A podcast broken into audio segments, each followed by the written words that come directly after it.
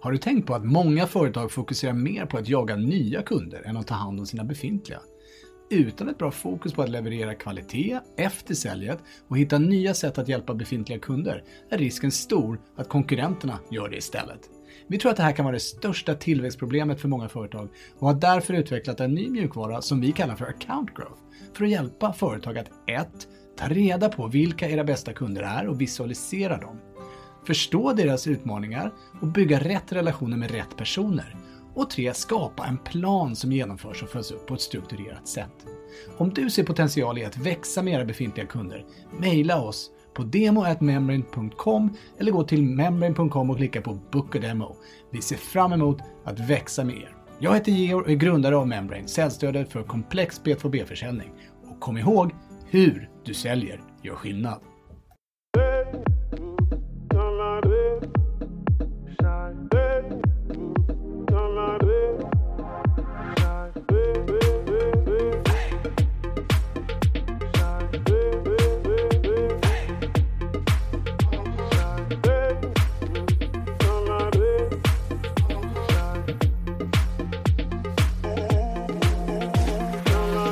Välkommen till Säljpodden, en podd för oss som gör affärer som ges ut i samarbete med Säljarnas Riksförbund. Jag heter Ken Skog och det är sjukt roligt att ni lyssnar.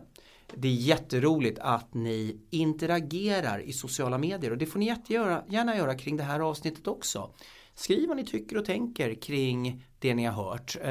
Kontakta mig via LinkedIn eller mejl eller telefon eller brevduva eller vilken kommunikationsform ni nu känner att ni känner er komfortabla med i dessa digitala tider. Jag har en gäst idag som heter Oliver López. Ni hörde Oliver förra veckan i ett avsnitt där vi pratade säljminnen och pratade lite grann kring försäljning i allmänhet. Idag ska vi dyka ner ytterligare i försäljningsområdet. Oliver har skrivit boken Skapa värde eller dö och jag har snokat fram en artikel från 2014 som Oliver har skrivit som jag hittade i tidningen Sälja den. Och vi ska prata lite om hur fel hade han? Vad var det han sa 2014 och var befinner vi oss idag? Alltså 2000 drygt dagar senare. Välkommen Oliver López. Tack så mycket Ken. Är det okej med introt? Kan du leva upp till det här? Är du redo att ställas mot väggen? Absolut. Först av allt, kan inte du ge lyssnarna en liten teaser kring vem du är? Förutom att du i förra avsnittet nämnde att du var fotbollsmålvakt i Änglarna en gång i tiden, IFK Göteborg. Kan du berätta någonting som är viktigt på riktigt? Något som är viktigt på riktigt, tänker du yrkesmässigt eller privat? Ja, det är, vilket som? Det är dina minutrar, kör hårt. Nej, men jag är en väskdängarsäljare på avgiftning, brukar jag säga ibland. Jag är väl en person som har börjat halka in på marknadsföringens bana och börjar inse att det inte är så jäkla stor skillnad ändå mellan sälj och marknad. Och alltså skapar man värde för sina kunder och för sina kollegor och för sig själv, ja, då kommer man överleva det här teoretiskt, inte bokstavligt talat. Men en säljare som har vikt sitt liv åt försäljning och som tycker att det är det bästa som finns, som älskar sälj. Jag har en lite speciell... Alltså, jag är född i Tyskland. Jag har en pappa som är spanjor, en mamma som är svensk. Flyttade till Sverige när jag var 4 månader gammal och har bott där sedan dess. Spanskt pass, men bor i Sverige. Så en liten brokig, komplex bakgrund. Som kanske har gett mig... jag tror framförallt den spanska och svenska sidan gett mig en dynamik i min personlighet som jag tror kommer väl till sin rätt när jag jobbar med kunder och generellt sett jobbar med försäljning. Mm. Spännande, och du har faktiskt skrivit en bok som sagt, Skapa värde eller dö. Jag är lite imponerad av personer som skriver en bok. Vad krävs det för att skriva en bok? 4,5 år okay. av tankar och kanske 6 månader av riktigt arbete. Nej men alltså, på riktigt, att när tanken väcks att skriva en bok, det är bra. Mm. Sen måste du göra jobbet också och du måste göra det repetitivt, återkommande. Att skriva en artikel är en sak, att skriva ett blogginlägg, att skriva ett white paper som man kunde göra idag, liksom att skapa content. Så det är en sak, men att skriva en bok är ju att först få ner tankarna, summera det man vill få ut av detta, sätta någon tydlig struktur, det ska vara kapitel, det ska hänga ihop. Så att ha en bild är en sak, att sen börja skriva en sak och sen tar det ju liksom tid innan man verkligen är nöjd. Så att jag tror att många som har skrivit böcker skulle säga att processen att producera boken är ju inte kanske ett halvår eller ett år, utan den börjar mycket tidigare när tanken finns där till att man får ur sig det här. Så att jag är faktiskt väldigt, det är en av de saker som jag är mest stolt över i min yrkeskarriär, att jag har fått ur med den här boken, låter fel, men att jag verkligen lyckades med det här, för att det har varit någonting jag har funnit på under många år. Det förstår jag, alltså det kräver kontinuitet, det kräver uthållighet, sen kräver det ibland i alla fall någon form av kompetens. Så jag har läst boken och tycker att det finns väldigt mycket värdefullt där. Så att i det här fallet så krävs det ju någon form av kompetens då inom området försäljning. Ja. Och vi kommer ju prata en del om det idag då. Jag funderar, vad var det som gjorde då att du skrev boken? Alltså varför skrev du boken? Nej men jag känner att jag har samlat på mig så mycket erfarenhet genom åren som säljare, genom åren som försäljningschef. Jag har varit på lite mindre bolag, men framförallt som då konsult. Jag har jobbat med många säljorganisationer och även marknadsorganisationer. Att jag kände att det var lite, jag vill dela med mig av det här. Jag har alltid varit väldigt givmild när det gäller blogga, mitt företag. Vi på Structus, vi kör mycket webinars även innan hela den här webinar-boomen. Vi har hållit på i drygt 3 års tid med det här. Och jag tror ju lite på den här att dela med sig av kunskap och hjälpa din målgrupp att lyckas och komma förbi sina utmaningar. Det är jättebra. Sen så vill jag lyfta liksom, det finns många säljare där ute idag som är lite vilsna, som inte riktigt vet. Men ska man köra det klassiska, traditionella telemarketing-tänket, eller ska vi sluta kontakta kunder för nu är det inbound som gäller? Eller ska vi göra någonting mitt emellan? Så att det som kom ut, vilket jag är väldigt stolt över, det är ju, och det är tydligt, det här är ingen forsknings... Det är ingen bok på 800 sidor. Det här är en handbok för B2B-säljare. Mm. Och den är också byggd på det sättet. Från liksom ditt varumärke till ditt budskap, till första kundbesöket, till att göra en affär. Och tanken är att man ska kunna då hoppa emellan de här kapitlen för att titta, men nu har jag ett förhandlingsmöte här, okej, vad ska jag tänka på då? Och det är checklistor och sådär. Så att för mig har det varit jätteviktigt, det ska vara hands-on. Det ska vara en liksom applicerbar, ingen teoretisk, apropå vi pratade innan här om metodiker och teorier och det är jättebra, men någon gång behöver man ha en bok som tåls att åka med på, ner i väskan och slitas med på möten, där man bara snabbt vill kunna se liksom, okej, varför jag inte missar nu? Mm. Vi pratade om det i det här förra säljminnesavsnittet, att kanske viktigaste idag vi kan göra inom försäljning, det är back to basics och gör det enkla. Mm. Jag tänkte, för att lyssnarna ska få ett kontext kring liksom utgångspunkten för det samtalet som du och jag kommer ha. Så förra veckan eller förrförra när jag intervjuade Boel, så gjorde jag en litet intro där jag sa att gäster som bjuds in till det här, till Säljpodden, jag bjuder in baserat på egentligen 6 områden. Mindset, alltså vilket mindset har man? Målstyrning, hur skapar du förtroende och så vidare. Köpbeteende, hur ändras köpbeteende hos våra kunder och så vidare. Metodik, är det Insight Selling, är det spin, är det Solution Selling? Process, hur bygger man upp den bästa processen? Olika teknikområden som social selling, köpsignaler, hantera köpsignaler, frågeteknik och så vidare. Och sen har vi strategi och affärskultur. Och det som är roligt med de här 6 områdena, det är att de riktar sig både till individen, alltså säljaren som sådan, men också till organisationer. Och det gör ju att ni som lyssnar nu, som är ni chefer eller äger ni bolaget, ja, då kan ni ta till er som både bolagsägare eller som individer. Är ni säljare, ja, då kanske ni får plocka ut det här utifrån ett annat perspektiv i viss mån. Så att man är med på det när vi pratar nu. Och vi ska dyka ner i ett antal till synes ganska enkla frågeställningar. De är så sjukt banala, men det som jag har upplevt, det är att de är komplexa att hantera. Och jag ska börja faktiskt, Oliver, med en väldigt märklig fråga. Okej,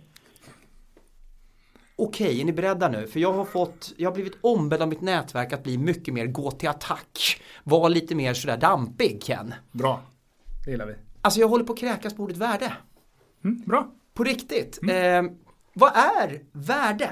Kan vi inte definiera det? Och jag vill backa då förstås lite mjukt och säga, det handlar om det.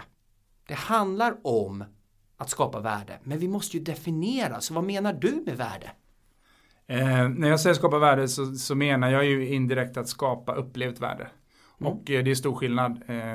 Och det är tillbaka till hela det här som, vi kommer gå in på det sen här i podden, men att skapa värde, det är att ge din mottagare av den här informationen någonting som gör att han eller hon kan ta vettiga beslut som hjälper den här personen att komma vidare i sin resa, sin utmaning eller vad det nu kan vara. Så att värde är ingenting som du säger att du kan skapa.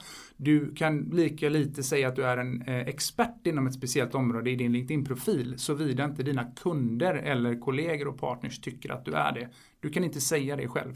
Mm. Min bok heter Skapa värde eller dö. Men det är ju med ambitionen att vi vill skapa värde i kundens ögon och bli uppfattade som de här personerna. Så skapa värde, det är att ge din, i det här fallet, ge din kund nya idéer, tankar, verktyg som gör att de kan se verkligheten på ett nytt sätt. Det är en jättebra definition, och då vill jag bryta ner det här i två olika scenarios egentligen. Och bara fundera och reflektera kring. Om du och jag sitter mitt emot varandra i ett timmesmöte eller 3-timmersmöte och jag ställer massvis med frågor och vi pratar och så vidare. Då finns det, gissar jag, ett sätt för mig att skapa värde för dig. Hur resonerar du där? Alltså hur den situationen, hur ser du på den jämfört med om jag går ut på LinkedIn där jag faktiskt inte vet egentligen riktigt vem jag pratar med? Hur skapar jag värde där? Alltså hur agerar jag? För att egentligen så spottar jag ju bara ur mig en blogg på LinkedIn. Hur vet jag vem som uppfattar det här som värdefullt? Jättebra fråga, och det är en jättebra, jätterelevant fråga. Att skapa värde i en digital kontext, alltså det är en envägskommunikation ofta. Sen får du någon feedback och någon kommentar och någon like och sådär, och så kanske du svarar några gånger till och så går det 2 veckor och så här. Det du gör på ett möte, skriver också ner i boken det här att vi är inte säljare utan vi är psykologer, vi är till viss del managementkonsulter och vi är faktiskt också politiker. Vad menar jag med det? Jo, jag menar att i en kontext där man sitter och pratar med en annan person under 1 timme eller 3 timmar, din uppgift är ju att förstå. Alltså det här har du och jag pratat om tidigare kan också. Det är coaching, att lyfta människor, att utveckla personer eller att göra affär med en kund. Det handlar om att förstå en utmaning, en problembild. Genom att det är viktigare att ställa bra frågor än att ha rätt svar. Mm. Genom att ställa bra frågor så får du också mottagaren att öppna upp sig och bara fundera i nya banor. Så att skapa värde på ett kundmöte, det blir en dialog. Du kommer ju komma liksom, det är 6 månader på LinkedIn, då har du 30 minuter face-to-face möte med en kund. Mm. För det är ungefär samma sak som att säga att jag drar ett mejl till kunden och så hoppas jag att de vill boka möte med mig. Nej, eller så tar du telefonsamtal så ersätter du 27 mejl med ett samtal för att du kan ställa några kontrollfrågor. Mm. Så det är mycket, mycket lättare, men det finns mycket bättre förutsättningar att skapa värde i ett kundmöte. Det kan vara ett videomöte i de här tiderna vi lever nu. Det kan absolut vara ett videomöte också. Men vi behöver ställa frågor, vi behöver få svar, vi behöver ställa följdfrågor. Någonting som jag, när jag tränar säljare, vissa saker jag ger dem, en sak som jag alltid säger är så här: svara aldrig ja eller nej eller direkt på en fråga från en kund. Mm. Det gör inte politiker heller. Nej. Varför gör de inte det? Politiker svarar inte på frågor för att de målar dem in sig ett hörn. Om någon frågar mig, är det bra, har ni kort leveranstid på era produkter? Ja, säger jag då. Och min uppfattning var kort det och kundens uppfattning kan 2 helt olika. Så då säger jag istället, när du säger kort leveranstid, vad menar du då? Och är det viktigt för dig? Och varför är det det? Mm. Så Toyota Way, liksom 5 varför-frågor. Mm. Superrelevant att använda i ett kundmöte. För att genuint vilja förstå, vad är det vi försöker lösa för utmaning? För ofta så sitter man som kund och försöker lösa ett symptom och inte den riktiga problembilden. Så i en dialog så ökar möjligheten att skapa ett unikt värde för mottagaren. Definitivt. Och jag vill vara tydlig med den här dialogen, eller det här avsnittet, att nej, men det är klart du kan skapa värde i sociala medier. Och det är klart du kan skapa ett enormt värde för enstaka individer. Det finns social selling-experter där ute som jag är så sjukt imponerad av. Det finns influencers som jag är sjukt imponerad av. Så det är absolut inte, utan jag är intresserad av olikheterna och att vi reflekterar kring ordet värde och vad det faktiskt innebär för olika människor och vem som bestämmer vad värde är. Får jag bara bidra med en sak? Jag tycker till exempel att man kan fråga kunden, vad det här värdefullt? Mm. Sen krävs en del mod för det. En annan fråga, Oliver, som vi har pratat om mycket genom åren och som jag också har fått en fråga om att ställa, det är försäljning versus marknadsföring. Håller begreppet på att dö ut? Vi ska ju integrera sälj och marknad, har vi pratat om i massa år. Jag kommer ju tillbaka till din artikel snabbt. Vad är det här då? Det är roligt att du lyfter det här med värdeskapande, vad det faktiskt innebär. Jag kan faktiskt, titeln till trots, så kan jag också vara lite trött på att alla ska skapa värde hela tiden. Men jag tror att det handlar mer om att definitionen av, precis som du var inne på, vad är det att skapa värde och vem bestämmer det? Och det är naturligtvis kunden som tycker värdefullt eller inte. Sen kan du tycka och vad du vill, men det är mottagaren som säger det här. Men marknadsföring och försäljning, jag har ju gjort en resa de senaste 5-6 åren kanske, där jag har börjat inse det här med sälj och marknad, integrera sig. Alltså det är bara att gå in på vår blogg och våra webinars, vi pratar om det hela tiden. Och det är fortfarande relevant. Men jag har landat någonstans jag skrev ett inlägg på LinkedIn här nu för några veckor sedan. Det här begreppet smarketing. Och vi råkar vara partners till HubSpot, som är det här CRM och marketing automation-verktyget. Och de pratar om smarketing. Gjort i 7-10 år sedan de startade sin verksamhet. Och jag tycker att prata smarketing betyder att vi fortfarande har utmaningar och problem. Vilket vi har. Men det cementerar också den bilden. För mig handlar det vi idag gör om att skapa förutsättningar för försäljning. Mm. Det råkar vara så att vi är duktiga på att skriva innehåll, content. Vissa av oss är duktiga på att sitta med en kund och förhandla om ett avtal. Andra är duktiga på att skapa den här aha-upplevelsen under ett möte. Vissa är bra i telefon och boka möten. Jag ser det mer som att vi har specialistroller. Men det är populärt att prata om growth marketing eller growth teams, alltså tillväxtlag i ett bolag. Där man kanske inte ens har en försäljnings- och marknadschef om 1, 2, 3 år. Vissa har det inte ens idag, man har en sälj- och marknadschef eller en growth manager som ser till att vi ska växa våra kunder och göra affärer. Så att, men om man ändå vill ligga kvar i vad är marknadsföring och försäljning, så skulle jag säga att så här, en duktig säljare förstår marknadsföring, förstår digital marknadsföring och hur viktigt det här är. En duktig marknadsförare förstår att affären är i centrum. Mm. Vi har idag digitala marknadsförare som inte ser affären. Vi har säljare som inte ser kraften i den digitala leadsgenererande processen. Och där är en stor utmaning. Så att vi behöver ta några steg tillbaka och inse att vi, liksom, det här är större än oss själva. Vi tillhör ett större team. Vi är ett bolag som hjälper kunder att lyckas med sina affärer med hjälp av våra produkter och tjänster. Och vi har roller. Jag tror väldigt mycket på specialistroller. Mm. Inte på generalistroller. Och även inom sälj så tror jag att vi ska ha människor som är duktiga på att boka möten och prospektera. Vi ska andra som är duktiga på befintliga kunder.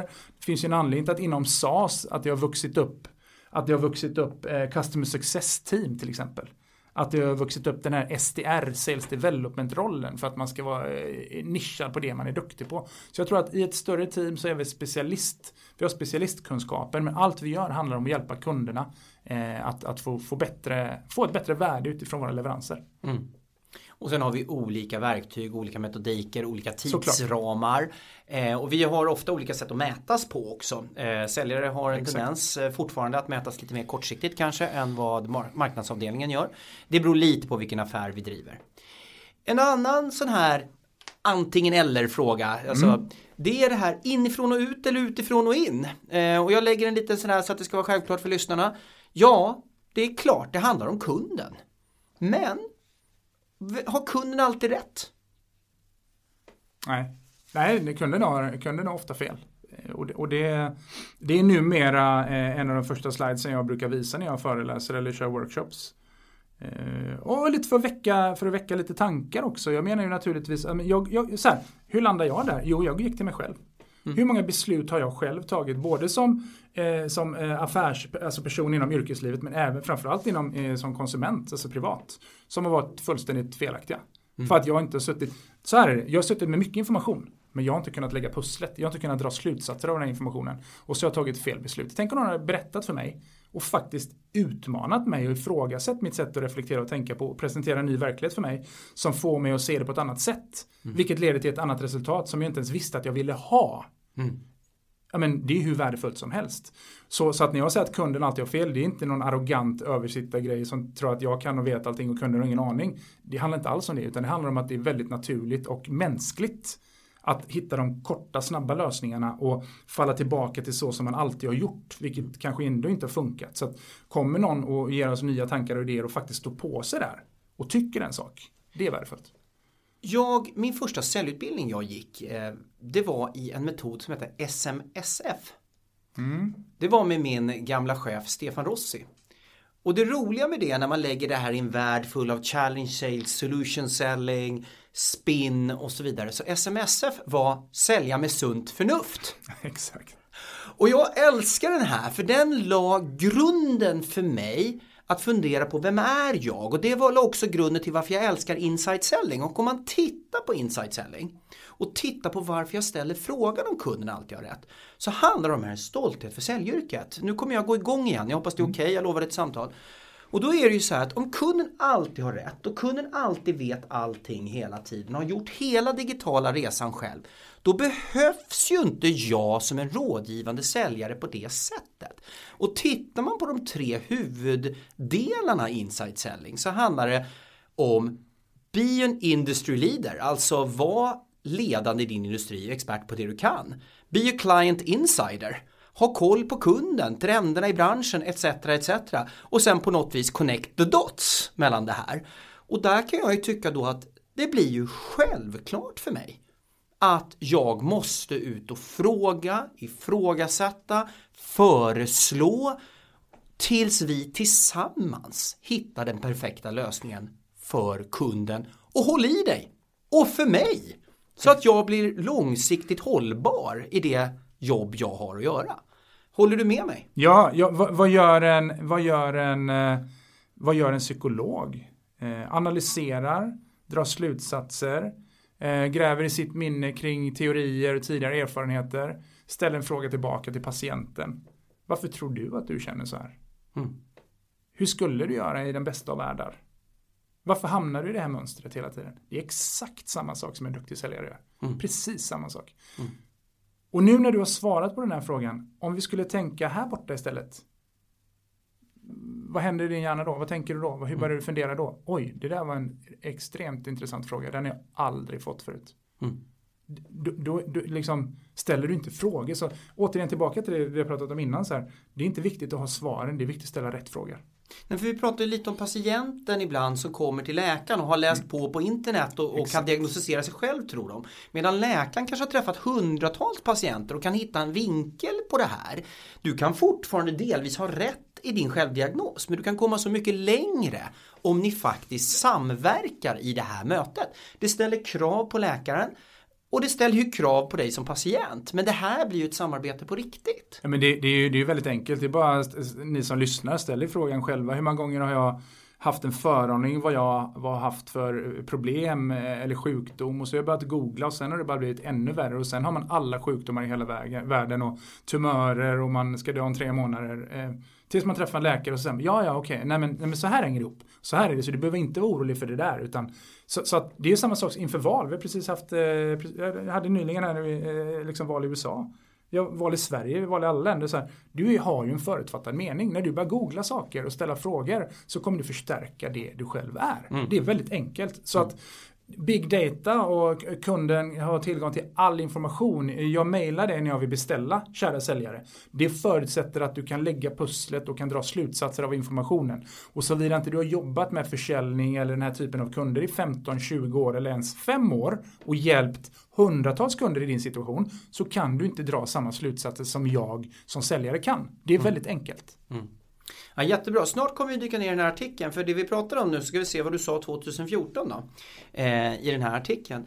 Men du, jag förstärker förra frågan med att fråga inifrån och ut då, eller utifrån och in. Som sagt, vad är det som gäller?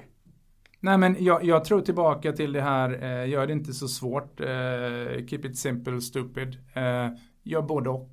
Mm. Alltså, det finns ingen social selling, inbound marketing tar över, lutar dig tillbaka, rullar tummarna, kunder skickar in ett mejl när de ska beställa. Det finns inte heller. Jag såg det här mycket i början, nu i mars-april i år, när folk var stressade på riktigt. Säljorganisationer som, jag säger inte att man inte ska jobba med aktivitet, det är superviktigt inom försäljning. Men det som hände då, det var att det blev ännu mer aktivitet och bara volym. Ju fler samtal desto bättre. Spelar ingen roll vem vi ringer till. Vi måste bara aktivitet, det måste hända någonting. Vi måste ringa, det måste mejlas, det måste hända grejer. Ingen plan, ingen strategi. Tillbaka till liksom så som det har varit tidigare.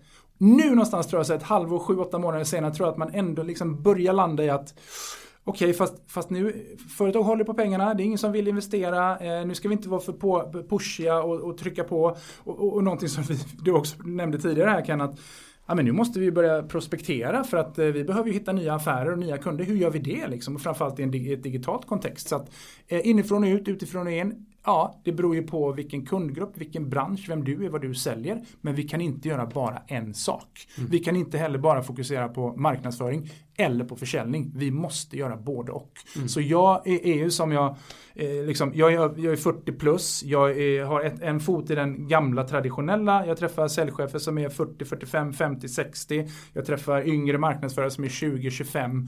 Och jag ser skillnaden och jag försöker liksom någonstans lära mig av båda de här avarterna, om man får säga så, eller extremerna, och skapa en bild som jag tror är bra för mina kunder när jag jobbar med dem. Så att det är inte svart eller vitt. Det är liksom, hitta det som funkar just för dig. Mm.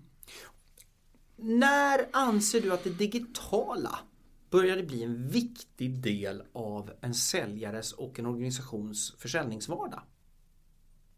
Vilket år? Vilket datum? 14 mars 1900... Vilken bra fråga. Ja, eftersom artikeln du har skummat igenom och läst där är från 2014, då var jag ju väldigt tydlig. Jag tror att den till och med, jag har ju skrivit den själv, men säljarens nya spelplan tror jag. Och det handlar ju om digitalisering och hur viktigt det är med det digitala som en del av... Anamma det digitala, var rådgivande och utmana. Det känns som du säger samma saker idag, Tråkmåns. Ja, jag vet. Men visst är det trist. Ja, men precis. Nej, men 2014, innan det skulle jag säga... Någonstans i samband med att internet kom så finns det ju möjlighet att göra saker digitalt. Men jag vet inte om jag ska skjuta ur med någonting. 2010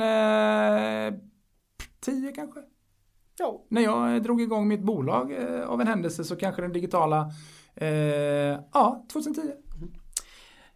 2007 i april så hade vi köpt en Necto på K2 Search där jag jobbade.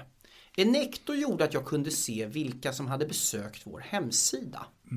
Men jag kunde inte se på individnivå, för så långt hade vi inte kommit med market automation och inbound marketing och sådana grejer. Men jag kunde se att någon person på det här företaget hade besökt vår hemsida. Gav det mig något värde, tror du? Nej. Jo. Gjorde det? Ja. Och här kommer det här nästa ämne. Inbound mentalitet eller outbound mentalitet.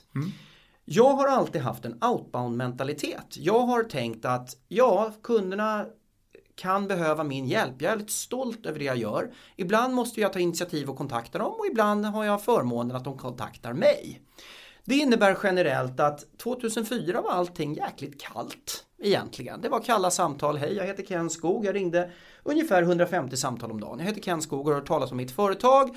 Egentligen så är vi ganska okej på det här, men hoppas du tycker jag är bättre än någon annan. Fast med lite mer clinchigt liksom budskap och lite mer kreativitet. Jag jobbade upp det här och kom från 1% mötesbokning till kanske 10 till 20%. Och sen kom det här verktyget. Okej, vad la vi den här länken? Jo, vi la den på för arbetsgivare. I det här fallet så handlade det om rekrytering. Jag har jobbat med väldigt mycket olika saker, men i det här fallet var det rekrytering.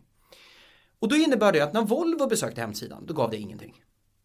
Men hypotesen var att om någon går in för arbetsgivare eller anlita oss som det hette, och så var det ett företag med 20 anställda. Då ringde jag till vdn 3 dagar efter. Så sa jag, hej, jag heter Ken Skog och ringer från K2 Search. Känner du till oss?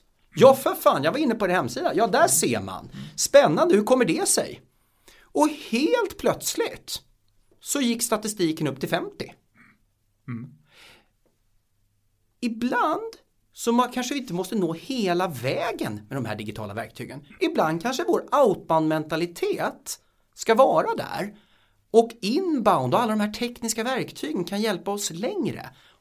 Berätta om det här, för det är det du jobbar med. Ja. Det här är ju var världens längsta story för att få dig att skryta lite om vad du jobbar med. Nej, men det handlar inte... Nej, men det är inte, men det är ju tillbaka igen till så här...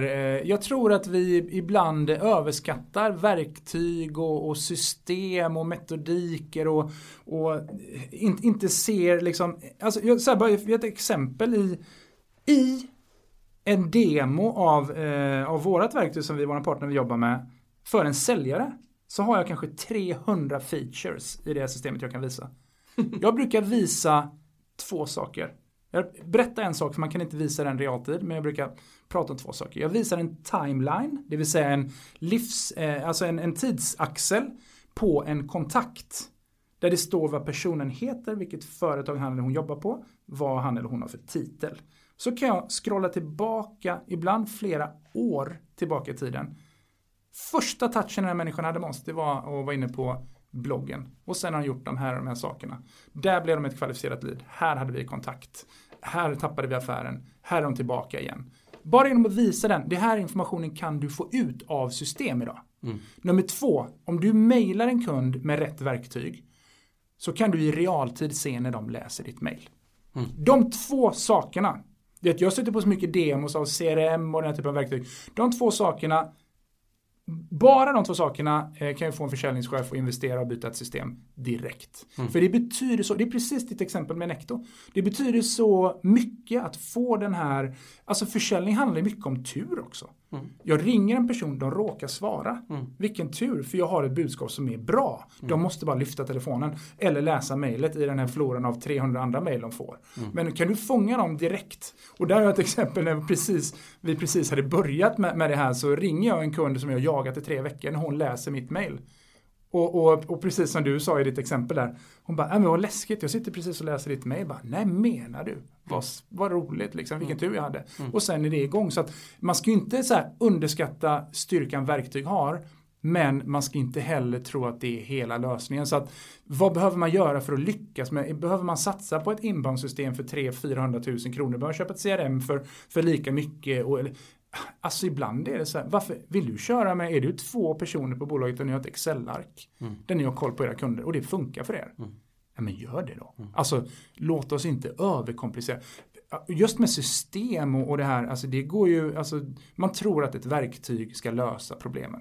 Det handlar ju inte om verktyget, det handlar ju om vad du fyller det med. Så att lyckas med inbound.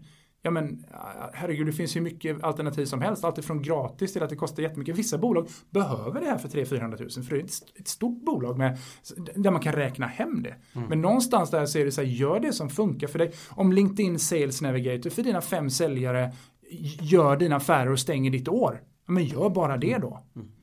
Och här kommer vi, tror jag, till det viktiga i den här diskussionen.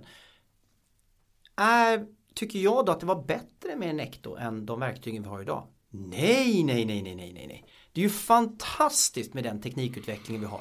Om vi kan ha kvar det gamla mindsetet, där jag som säljare är viktig, där jag tror och är stolt och tänker att kunden kan gynnas av att prata med mig. Sälja med sunt förnuft. 2 människor som behöver komma i kontakt med varandra för att de verkligen kan hjälpa varandra till framgång. Då blir de här tekniska verktygen fantastiska, oavsett om det handlar om canned och en videohälsning, eller om det handlar om Vine för prospektering eller Goava, eller om det handlar om Biznodes databaser, eller om det handlar om ett CRM-verktyg som Membrane eller Upsales.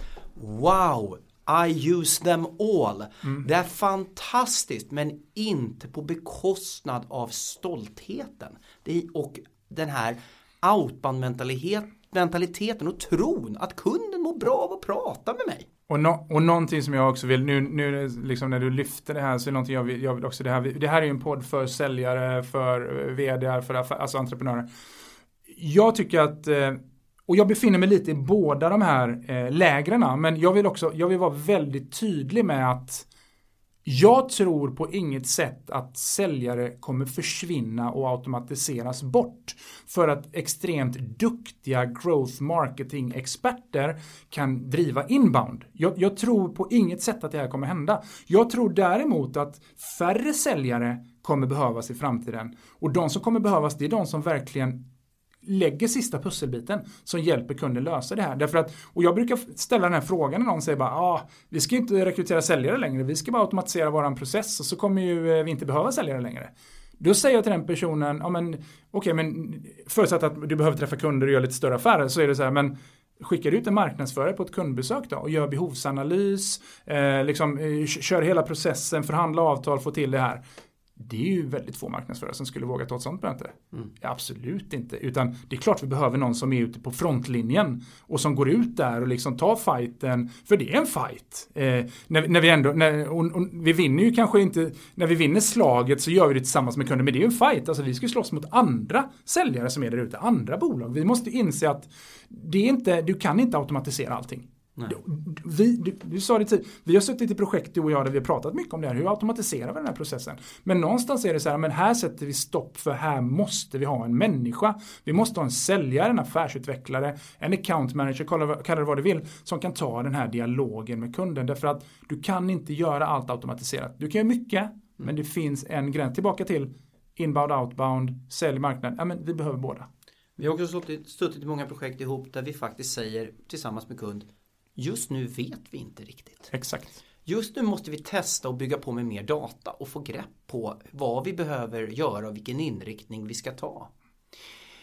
Oliver, om du skulle summera lite grann. Vi sa 2014 så säger du, anamma det digitala, var rådgivande och våga utmana. Mm. Okej, i 6 år har du varit ute och utbildat. Mm. Vad säger du idag? Jag säger samma sak.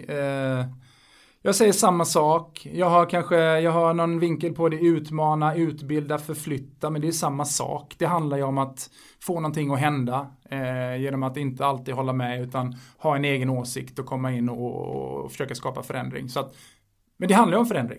Mm. Det är det som är utmaningen. Det handlar om förändring. Mm. Du kan ju läsa min bok. Du kan gå en workshop med dig i sälj och bli tränad i försäljning. Du måste applicera det här och du måste tro på det. Du måste vilja förändra dig själv. Mm. Där vi befinner oss nu när vi spelar in den här podden däremot.